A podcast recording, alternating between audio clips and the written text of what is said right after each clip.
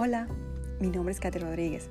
Si eres latina y estás interesada en educar en casa, pero estás llena de preguntas, temores y dudas sobre el tema, entonces este podcast es para ti. Aquí encontrarás respuesta a muchas de tus preguntas, así que quédate conmigo y seas bienvenida a Educando en Casa.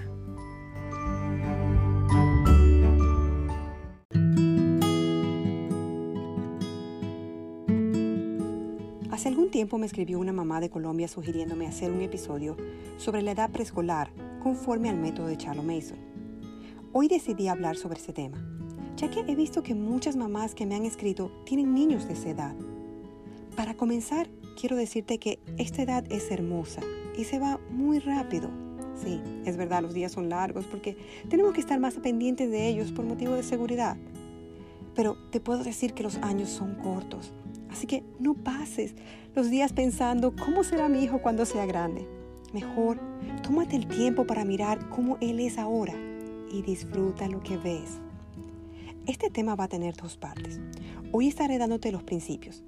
Las que me siguen desde el comienzo y aquellas que llegaron después y ya han escuchado todos o casi todos mis episodios, saben que me gusta darles el principio primero. Porque como te lo he dicho antes, el principio nos ayuda a tener convicciones y estas convicciones nos ayudan a perseverar. Así que hoy te daré los principios y en el próximo episodio te estaré dando la práctica. Estaré dándote varias citas de Charlotte Mason hoy y ellas son de los libros que ella escribió, una Educando en Casa y el otro de Padres y Niños. Quiero comenzar hoy hablándote sobre uno de los principios importantes de la filosofía de Charlotte Mason y es uno que te he hablado un poco en otros episodios, pero que hoy quisiera tomarme el tiempo para profundizar un poco más. Y es este.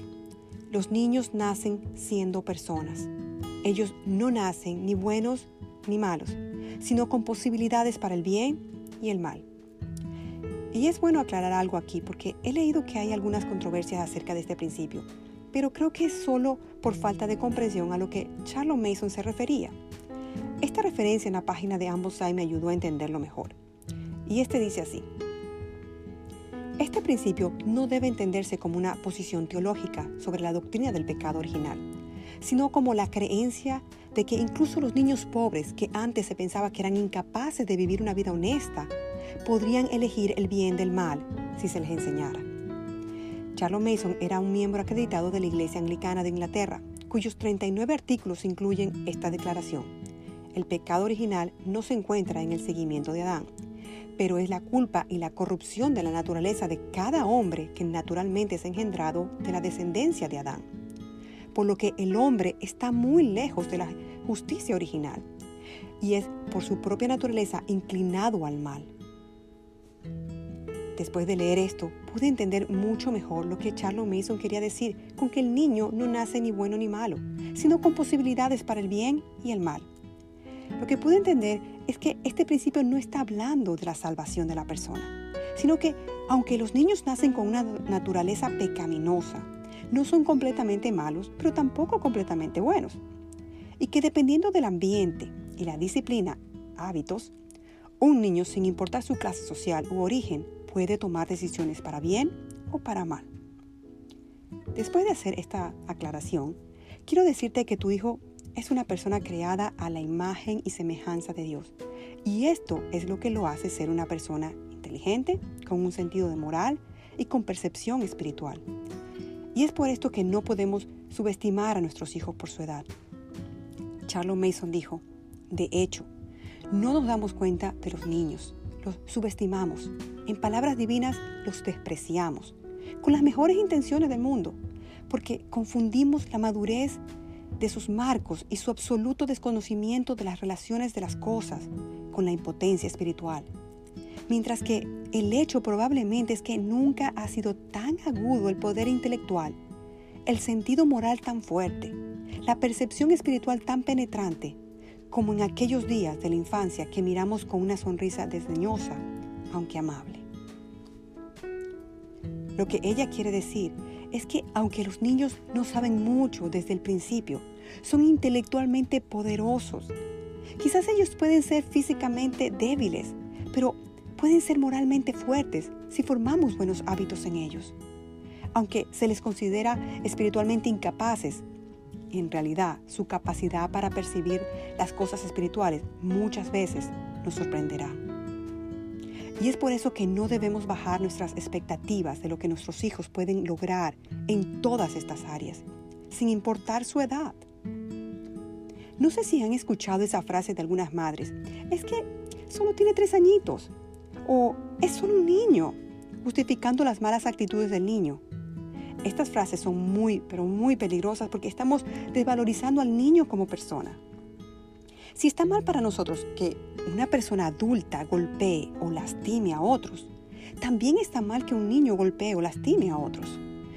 No podemos justificar ese acto con que es que solo tiene tres años. El niño necesita reconocer que lo que hizo está mal y comenzar a practicar el hábito de autocontrol y el hábito de gentileza, pero nunca justificar que lo que hizo mal fue por su edad y dejarlo pasar. Charles Mason dijo, si la madre decide en su propia mente que el niño nunca hace mal, sin ser consciente de su maldad, verá que él no es demasiado pequeño para corregir o prevenir su falta. Trate con un niño en su primera ofensa y una mirada afligida es suficiente para condenar al pequeño transgresor. Pero déjelo continuar hasta que se forme un hábito de maldad y la curación será lenta. Entonces la madre no tendrá ninguna posibilidad hasta que haya adquirido en él un hábito contrario de hacer el bien. Reírse de los malos ánimos y dejarlos pasar porque el niño es pequeño es sembrar el viento. ¿Por qué es importante que el niño sea consciente de su maldad? Porque los niños la mayoría de las veces actúan mal por dos motivos.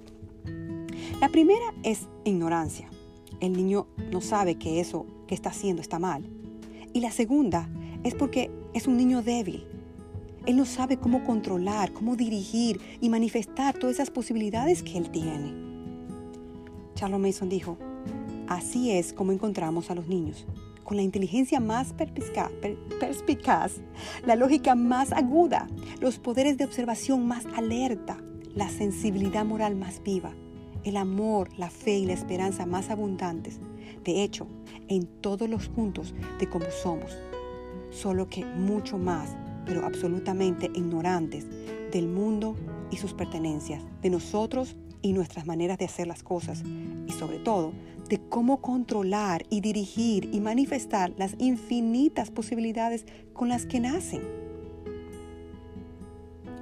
Tenemos que tener siempre presente que sí, es verdad, hay ocasiones en que nuestros hijos hacen cosas para desafiarnos, pero esto no es siempre la mayoría, la mayoría de las veces. Eh, es por ignorancia o un carácter débil. Charles Mason dijo, los niños no nacen malos o están esperando para hacer maldades y frustrar a la gente. Ocasionalmente estos comportamientos ocurren por desafío, pero tratar a un niño ignorante o débil como desafiante dañará inevitablemente la relación que existe entre padres e hijos. Y el último punto que quiero hablarte hoy es en el área intelectual. Y es que estas personas a quienes Dios nos ha puesto a nuestro cuidado quieren aprender y ellas, no necesitan que le digamos cada pequeño detalle que están observando. ¿Sabes que hasta los bebés recién nacidos aprenden por sí mismos? Nuestro deber como padres es que ellos puedan obtener ideas de diferentes recursos y luego ellos mismos los pondrán en el lugar que va en su mente. Debemos entender que nuestros hijos están aprendiendo constantemente a través del juego, la observación, la conversación y sobre todo están aprendiendo a través de todas estas maneras que te comenté de aquel que los creó, Dios. Charles Mason dijo, pero dele al niño el trabajo que la naturaleza le ha destinado. Y la cantidad que puede realizar con facilidad es prácticamente ilimitada. ¿Quién, vio a un niño cansado de ver, de examinar a su manera cosas desconocidas? Este es el tipo de alimento mental por el que tiene un apetito ilimitado, porque es ese alimento de la mente en el que, por el momento, está destinado a crecer. En este punto quiero decirte que hoy en día escuchamos tanto de enseñarle a los niños de 3 a 5 años sobre las habilidades motoras, las regulaciones, las habilidades académicas tempranas y la creatividad estructurada que nos enfocamos más de cómo mi hijo usa una tijera y sus habilidades motoras que el que él pueda experimentar el mundo alrededor de él. Al igual que permitirle autoeducarse a través de su innata curiosidad y sin una determinada estructura. Lamentablemente para esta sociedad que estamos viviendo, el retrasar las lecciones formales significa retrasar el aprendizaje. Pero esto no es cierto. Al contrario, le estamos dando a los niños el espacio para aprender y pensar por sí mismos. Quiero terminar con esta última cita de Charles Mason. Y dice así, en este tiempo de extraordinaria presión educativa y social, tal vez el primer deber de una madre para con sus hijos sea asegurarles un tiempo tranquilo y de crecimiento. Seis años completos de vida pasiva y receptiva, la mayor parte de la cual es pasada en el aire fresco. Voy a hacer un resumen de lo que aprendimos hoy. Primero, mi hijo es una persona creada a imagen y semejanza de Dios, lo cual lo hace una persona inteligente, con una conciencia moral y percepción espiritual, sin importar su edad. Segundo, al ser una persona inteligente, Dios le ha dado en esta etapa una innata curiosidad para aprender. Él está aprendiendo constantemente a través del juego, la observación, la conversación y sobre todo está aprendiendo de aquel que lo creó al ser expuesto a las cosas a su alrededor que han sido creadas por Dios. Este es el tiempo donde le permitimos al niño aprender a su paso y de las cosas que le interesen a él y no de una estructura formal de educación. Llenándolos de tanta información y habilidades, pero con muy poco deseo y amor por aprender. Mi responsabilidad es llenar a mi hijo de buenas ideas, las cuales lo formarán para ser esa persona que Dios quiere que él sea. Tercero, no debo subestimar a mi hijo pensando que por su edad él no puede tener conciencia de lo que es bueno y lo que es malo. Al contrario, yo como madre soy el instrumento que Dios usará para formar buenos hábitos en mi hijo, trayendo conciencia de lo bueno y lo malo, enseñando y corrigiendo las cosas que haga por ignorancia y fortaleciendo las áreas débiles con la práctica de buenos hábitos en su vida para que él pueda ver las infinitas posibilidades que Dios le ha dado como persona. En el próximo episodio estaré hablando de cómo puedes poner estos principios en práctica en tu casa. Para terminar, quiero decirte algunas cosas. Lo primero es que yo no soy una persona que estoy todos los días en las redes sociales, ni entro todos los días a ellas. Tanto así que yo no tengo prendidas las notificaciones. Quizás algún día me decida hacer un programa para compartir con ustedes lo que he aprendido de ellas. Pero quería decirles que en Instagram estoy poniendo fotos de algunos temas que les he hablado, como el estudio de la naturaleza, entre otros. Así que si quieren tener una idea de cómo yo lo hago, pueden seguirme allí. Otro punto que quería comentarles es que tengo una lista de mujeres que me han pedido amistad en mi página personal de Facebook.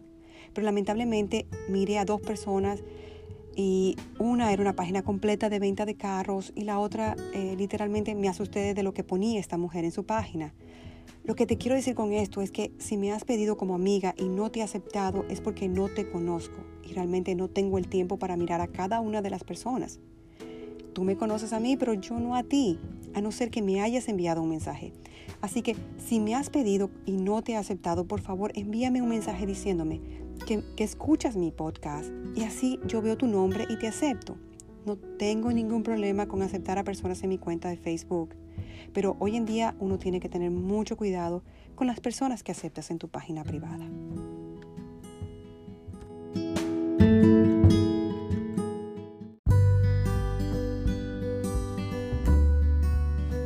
Gracias por haber tomado estos minutos para escuchar este programa. Espero que haya sido de bendición para tu vida. Si quieres aprender más sobre este tema, suscríbete. ¿Cómo lo puedes hacer?